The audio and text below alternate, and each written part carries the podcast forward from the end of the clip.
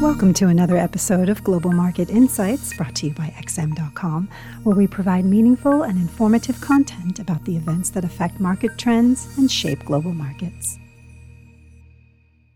You're listening to the Daily Market Comment podcast by Mario Hadjikyriacos for Thursday, May 7th. I'm Christina Marujos. Thanks for joining us at XM.com. Stock markets have been partying like central bankers invented a virus vaccine in recent weeks, but some realism may be finally creeping up as dire economic data, boiling US China tensions, and warnings about a looming wave of bankruptcies sober up investors. In America, the private sector lost 20.2 million jobs in April, while in the euro area, retail sales collapsed by the most on record in March, and April will probably be much worse. Individually, these might not mean much. After all, everyone knows economic data will be a bloodbath for a while. But combined with an escalating war of words between Washington and Beijing, and the CEO of the world's largest asset manager, BlackRock, warning of mass bankruptcies and cautious consumers, markets suddenly took notice. The benchmark S&P 500 gave up early gains to close in the red, even though the tech-heavy Nasdaq Composite managed to edge higher, powered by another rush into giant tech names that are considered more resilient in this crisis.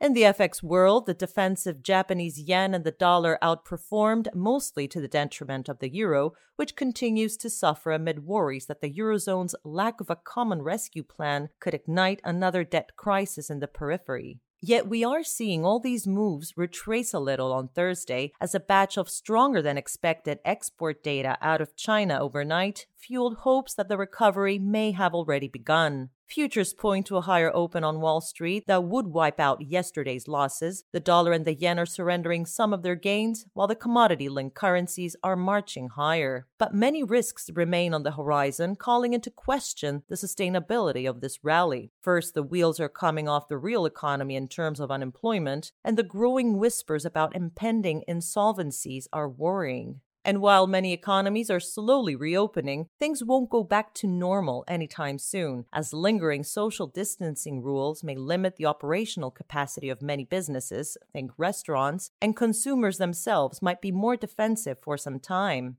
Most worrisome, if one excludes New York from the US virus numbers, the situation in the rest of the country is still worsening, even as most states gear up to reopen. That implies a serious risk of second waves of infection and perhaps future shutdowns. Finally, hostile US China rhetoric points to deglobalization, and the prospect of more stimulus if anything goes wrong seems dim, as Congress wants to pause and the Fed has already done practically everything it can. All told, stock markets seem divorced from economic reality right now, mainly thanks to enormous stimulus and a flood of liquidity, but it remains to be seen how much longer they can defy gravity. A lot of optimism is currently baked into the cake. In the UK, the pound spiked higher today after the Bank of England held off from adding more stimulus. Yet there's still a challenging road ahead for the British currency as there's no end in sight to the UK's lockdown and Brexit rhetoric is heating up again. In Turkey, the lira collapsed to a new record low today after a move yesterday to curb short selling by the local regulator backfired, accelerating the exodus. Investors worry about depleted FX reserves to defend the currency and high dollar dominated debt. As for today, all eyes will be on the U.S. initial jobless claims ahead of tomorrow's NFP.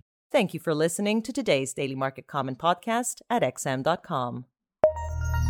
Thank you for listening to another episode of Global Market Insights brought to you by XM.com. For more in depth technical and fundamental analysis, be sure to visit www.xm.com forward slash research.